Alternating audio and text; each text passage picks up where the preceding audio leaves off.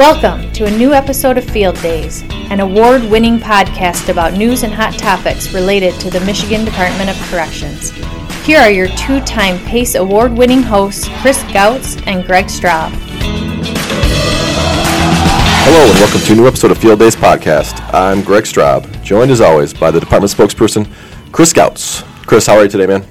I'm doing well. It's March Madness. It is March Madness. How's your bracket holding up? It's not doing well, but I'm also not streaming games. I just want to make sure that's clear. We all got that directive from DTMB. That's, that's a very good point, Chris. We can Chris. enjoy the games, we just can't watch them. You are a rule follower, so we appreciate you saying that. Yes. Yes. De- Deputy Director Marlin um, was actually out last week and visiting some field offices. He uh, he had a chance to go out to Livingston Parole and talk with staff about you know some of the things coming down in FOA and what's what's changing, and um, got a chance to talk to staff about what they thought we could do better. And then he traveled to Detroit. He went to the biggest parole offices in, parole office in Michigan. You know which one that is, right, Chris? Uh, is that Lawton? That is Lawton. Yes, he had to speak with um, a lot of supervisors, like about half the supervisors in, in the metro area, about some changes we're doing in the way we're going to kind of mentor and coach our, our agents to to be, um, I guess, to continue to be one of the best probation and parole agencies in, in, in the nation at this point, right? I mean, our recidivism rates are, are the lowest they've ever been. Our, our violent crimes in communities are low. And um, so we're going to do some new things and, and creative things to try to um, coach and mentor our agents better. So we had a chance to talk with the, supervisors over there about um, some things that are going to be, be happening next month. So uh, Deputy Director Marlin has been out. Uh, you know, he loves to get out, Chris. He always says, for, you know, sitting in the office in, Grand, in, in Grandview Plaza, he has no idea what staff need. Um, so he enjoys getting out and actually talking with staff so that he can come back here and create policies and, and talk to the director about things that they need and uh, make FOA a, continue to make FOA a great place to work. That, that's a plug for FOA, Chris.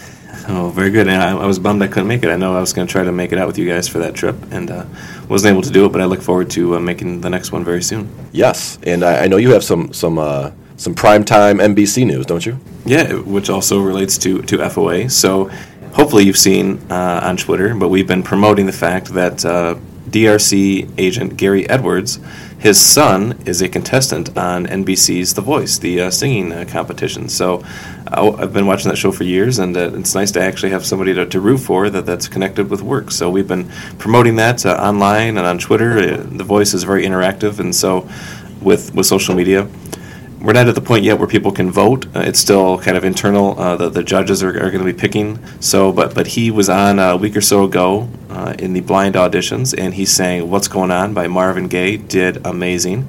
He got uh, country singer Blake Shelton and uh, Adam Levine from Maroon Five to turn their chairs. Oh. Very uh, very impressive. I, I, you know the show better than I do because I, I don't watch it, but I've, I've heard you talk about it because you nonstop talk about the show. Isn't uh, I mean those are two big big hitters, right? Doesn't Blake uh, usually win the the whole thing? Blake's won a couple of times. Yeah, Adams won I think three times out of the 14 years or so. So, you got the two best people to, to, to get to turn the chair. Absolutely, He's, he, he caught he caught their ear, and so he, he- they listened. They heard his voice, and they turned around, and they were very pleased with what they saw. And then uh, then they fought over him. So that's got to be pretty cool to have two uh, Grammy winners, uh, multiple Grammy winners, fighting over you to be on your team. That's pretty cool. That is your that is your uh, dream. That's my Chris. dream, Yes, yeah, to have two that's my dream. Yeah. Well, that is awesome stuff, man. And uh, some, we have some talented people in this department, and we have some some talented family members of people in this department. So Yeah, so the so the battle rounds are going to be starting uh, this week as we're listening. We may have, he may have already been on TV. We never know when exactly he's going to show up until we get to the live rounds. We, we won't know exactly when his segment's going to air because this was taped a while ago. So keep you know you just have to keep watching uh, Monday and Tuesday nights uh, at eight o'clock, and we'll have to see. And then we'll also keep you informed on social media as he progresses through. And it wouldn't be cool if uh, once this whole show ends, uh, and, and hopefully he wins, but even if he doesn't, it'd be pretty cool to have uh, have Gary and his son, Gary Edwards II, uh, on the podcast. I think that'd be pretty cool. Our first ever uh, voice uh, members uh, to be on the show. yeah, well, I mean, quasi celebrity, right? I mean, Yeah, absolutely. He was, he is a big celebrity now. He's got a big social media following, and everybody, he's on national TV. People love him, so for good reason. Good stuff. Good stuff. So before we get to our, our shout out this week, Chris, I know you want to talk to everybody out there to try to persuade them to send in more shout outs and, and intros, right? Yeah, absolutely. Uh, so we, have you noticed we didn't have an introduction uh, for this week's episode? I don't know if we even had one for last week. I don't think we did, no. We're, we're falling we're falling down on the. You We guys are- are, falling we are- down on the job. we are failing people. We, We are we, failing we are failing. Yes. We are failing you and you are failing us by not sending us uh, these openings. We, would love to hear what you're doing. We'd love to hear what's going on out there. You know, there's another podcast that I listen to, and last week uh, on their podcast, on their opening, a woman who listens to their podcast opened the show by proposing to her boyfriend Ooh. on the podcast. And then in the next episode, when it came out, he then responded to the opening and told everybody that he, in fact, said yes. Said yes. So I'm not saying you have to propose, uh, um, you know, but if you want to, that'd be cool. If, if, you want to, that's yeah. awesome. We're, we're here for you. But anything short of that, we'd be happy to take. Even if you're just sitting in your office or on your way to your facility and you want to tell us what's going on, we'd love to hear from you to do that, to do a shout out, and also give us story ideas uh, for the podcast. Because as you'll hear in just a few minutes, we got this week's episode because an officer at the Thumb Correctional Facility just had an idea, send, send, uh, sent you an email and said, hey, wouldn't it be cool if we did a topic about how officers need to be more involved uh, in in the in correcting behavior and, yeah. being more involved in doing programming. We said absolutely, that's a great idea. The director loved the idea, and in a few minutes you're going to hear all about that. So yes, please send us your shout outs. Yeah, ideas are awesome, and and, and I think uh, I mean everybody out there who listens to this and who is on involved in everything that we do. I mean, you guys know what's happening out there, so send in your ideas, and, and we're more than more than glad to um, to get you on or, or your coworkers on and, and talk about all the great stuff happening across the department because there is a lot of great stuff happening. So yeah, and it, you know what, Chris? The, the, department just hired how many new wardens? Quite a few, right? I mean, I, I, I put you on the spot there. number, but, yeah, more than more than six. Well, how about, we, how about a whole promote, bunch in the newsletter this week? How about we promote some of those new wardens? You, you guys get on your uh, you know get on your iPhones and, and, tell us what you're doing out there. What's what's happening at your new facility, and uh, how your new job's going, and we'll let everybody know how it's going out there. Yeah, some of them are really cool stories. If you haven't seen in the newsletter this this month, uh, we have the bios and a little picture of each of the wardens. But yeah, we'd love to delve into it more. I did not realize that Shane Jackson uh, warden up in the Muskegon area now, full time warden, was the quarterback, pitcher, and catcher at Eastern Michigan University back in the day. Wow. So I think we probably need to have Quite him on at some point and talk about uh, his days uh, being the quarterback. So that is impressive. Yeah, I'm assuming he probably was a little bit higher up than than uh, Noah Nagy was uh, when he was at Grand Valley. Plus, it's third, third D1 school. Third string is not yeah, very yeah. high up, you know. So I'm guessing Shane was a little bit higher than that. Yeah, I would guess. I'll but guess we need to have him on. We can learn all about that. I like it. So let's get to this week's shout out. And this week's shout out comes from one of the one of our favorite friends of the pod, and that's uh, ARU Lieutenant Charles Levins. He gives a, a, shout out to EMC Supervisor Diane Caswell and one of his uh, investigators, Chad Johnson.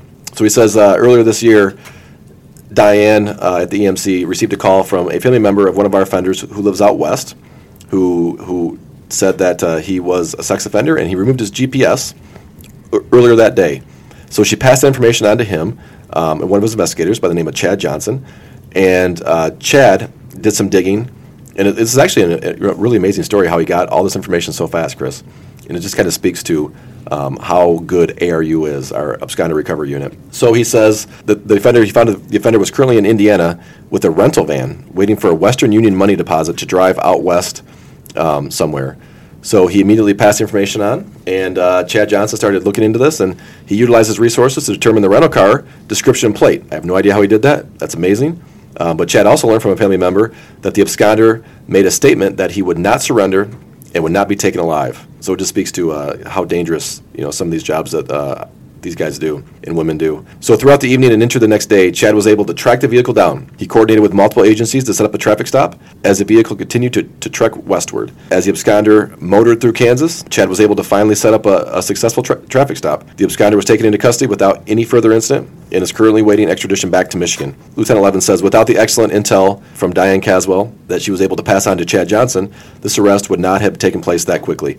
From the time that Diane passed the information on to Chad, uh, he was able to effect the arrest in less than 24 hours, Chris. That is some amazing stuff. Lieutenant Levins wants to send a shout out to uh, Supervisor Diane Caswell and ARU Investigator Chad Johnson. You guys did some amazing work. We appreciate that work, we appreciate you and what you do for the department. So, Chris, you kind of teased who we have on today. So let's uh, let's find out who it is and get, get to our interview. All right, Chris. Well, you know what's exciting today? We actually uh, we have a corrections officer on today to talk with us about some of the stuff going on inside CFA facilities. And I'm actually very excited to talk to him. You know, he does a lot at the facility he's at, and I'll let him explain what that, what that, uh, what all he does. But um, I'd like to welcome Gennaro Horton to Field Days. Thanks, Gennaro, for coming out. We appreciate it, man. Glad to be here. Thank you for inviting me. So let's talk about you right now. Let's talk about how long you've been here, what you do, what facility you work at, and let's just talk about you right now. Okay. Well, once again, um, Officer Gennaro Horton. Uh, I currently work at the Thumb Correctional Facility Uh, I'm an officer there as well as a reentry group facilitator, uh, Thinking for Change. Uh, been with the department four years at that particular facility. I've been there two years, uh, and it's going on my fourth year with the department uh, this year. Okay. Um, well, again, thanks for coming out. We appreciate you you doing this. You know, sometimes it's not fun to be here uh, talking to Chris Gautz. I understand that. I apologize right now, but That's okay. um, you said you're a T for, T for C Correct. facilitator, which is thinking for a change. yes. Uh, for those, I'm sure a lot of our staff know exactly what that is, but for those who don't, explain what T for C is. Uh, T4C or uh, Thinking for Change is a uh, group that we hold for those who are at the point of being paroled. For some guys, it's a condition of parole. So a lot of times the parole board may say, "Well, we'll give you grant you a parole, um, but the condition is you have to complete successfully this, this particular class." Um, and, and this is where they come to, to me, where I facilitate what is called Thinking for Change. Um, and the program itself is designed to get inmates to transform their mind and begin to start thinking more positive. Uh, where we teach them um, communication skills, we teach them social skills, uh, cognitive skills, and problem solving skills. And it's designed to give them some tools and options as opposed to just feeling as though violence is the only answer or violence is the only way to get results or get things resolved. Uh, and it's just a more positive way, it's more intrinsic, uh, it's more an internal uh, control factor that we're trying to instill in, into the uh, minds of the inmates. Instead of being more reactive, we're trying to now begin to be more proactive in our approach. Oh, I like that. I like that, Chris. So T for C sounds like it's a cognitive behavioral kind of treatment, right? Absolutely. right? Okay, excellent. Ha- having done this for so long and having you know having um, facilitated these groups, how do you feel that uh, the programming? I mean, we, we can talk for, about T for C, but I, I guess programming in general. How do you feel that some of the stuff that we're doing inside has an impact on, offen- on, on offender success? Well, it has an impact on offender success because what it does is it, it causes them to once again reconsider some of their actions, some of their ways, um, as opposed to where it has been negative in the past. Uh, we're now trying to transition their mindset to focus more on positive uh, reactions and positive uh, outcomes. And uh, what it does for us as a facility, it just causes us to, for one, it creates a more positive environment. It builds a better rapport between inmate and officer. And I think it kind of helps them to have confidence even when they go out into the community. 'cause- Because when you think about it, you know, they're confined from the community, being in, in, in the facility. And the only contact they have with the community is us as officers. We're only officers while we're there, but when we leave there, we're part of the community. Right. So we're the community coming into these guys.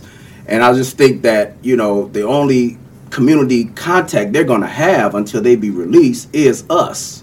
And so I think that our our contact with them uh, and our impact with them, our whatever we do from a positive aspect, whatever we instill in them from a positive aspect, I think that it'll help give them a more positive mindset and prepares them for when they go back out into community, they can have confidence that the community really believes that they've changed. When we believe that they can change, they'll have confidence that the community will believe that they'll change and be more receptive to them. How do you make that happen, and- and what does that look like? I- I'm sure you know, daily interactions uh, have probably changed over the years from, from the way it was done, you know, 20, 30 years ago or longer.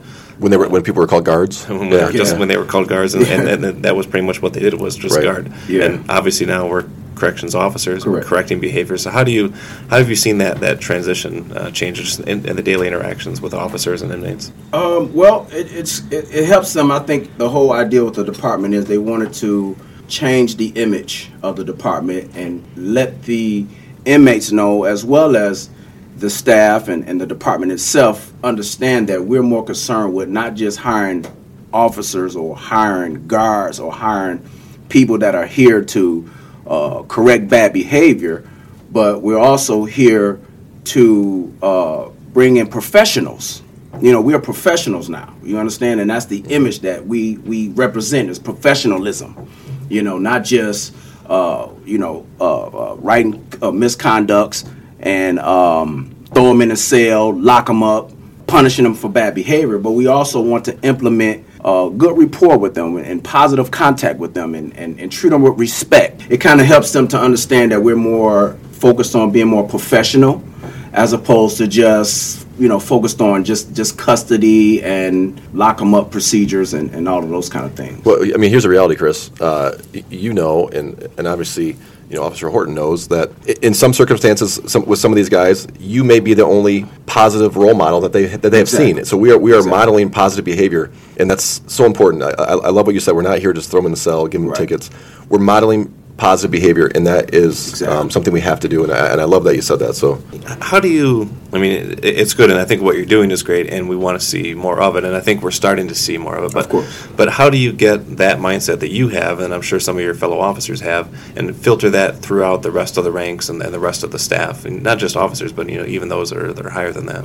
just leading by example. Um, Director Washington kind of said it best. Any area of correction that you serve in, we're all leaders. And the reason why we're leaders, and I love this when she said this, is because our actions has the ability to impact people's lives on an everyday basis. Every day we come in there, we have the ability, our lives and our actions have the ability to have effect on these guys. So it's important that we just lead by example and we show them through our actions and the outcome of our actions that this is the better way. And I believe that once people see that, because I don't think nobody wants to come in there and, and have a bad day. And so I just think that once we come in and, and we show them um, the positive role model way, show them the, the outcome of our positive impact and our positive contact, I think that will begin to kind of they'll kind of buy into it and they kind of be more believing that this is the more better way to go. you took on the extra role of facilitating a group. Um, you do T for C. Correct. So first off, I, I'm kind of curious why you chose to do that. But more importantly, what if there's other officers out there who are kind of thinking about jumping in there and, and, and, and you know joining you to, to fa- facilitate groups? What would you tell them? Why, why did you take that extra leap? And and by the way, I want to reiterate the fact that it's all volunteer for me. This is like not anything I get paid extra for. Right, right. And I do it because it's a passion. You know, they say a passion is something that you you're willing you're willing to do for free, and and it's even better when you can do it and get paid for it. But when you can do it for free, my payment is intrinsic. My payment is when I see a guy go out of here and they be successful and they not come back.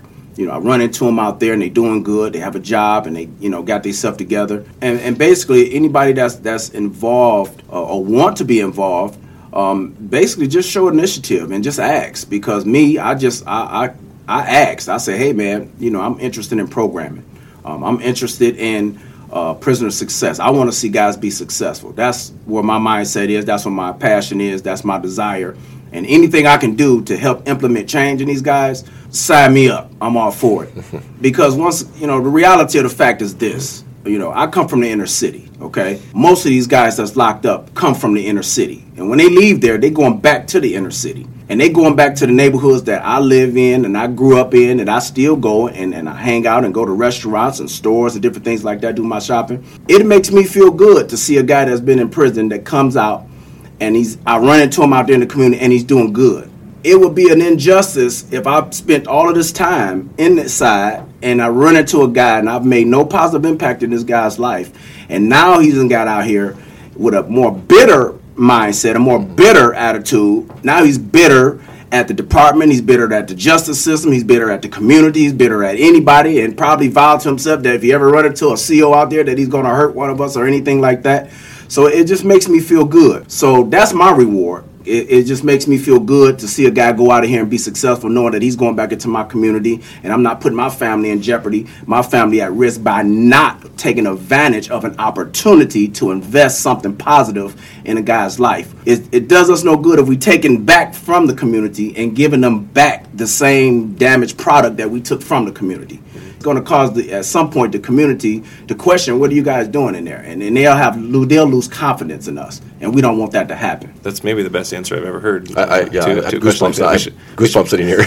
we should probably record that in some fashion and play it for the whole world to hear. I think we are right now, I Chris, by we the way. Yeah, we, should, we, should, we should probably think about doing that.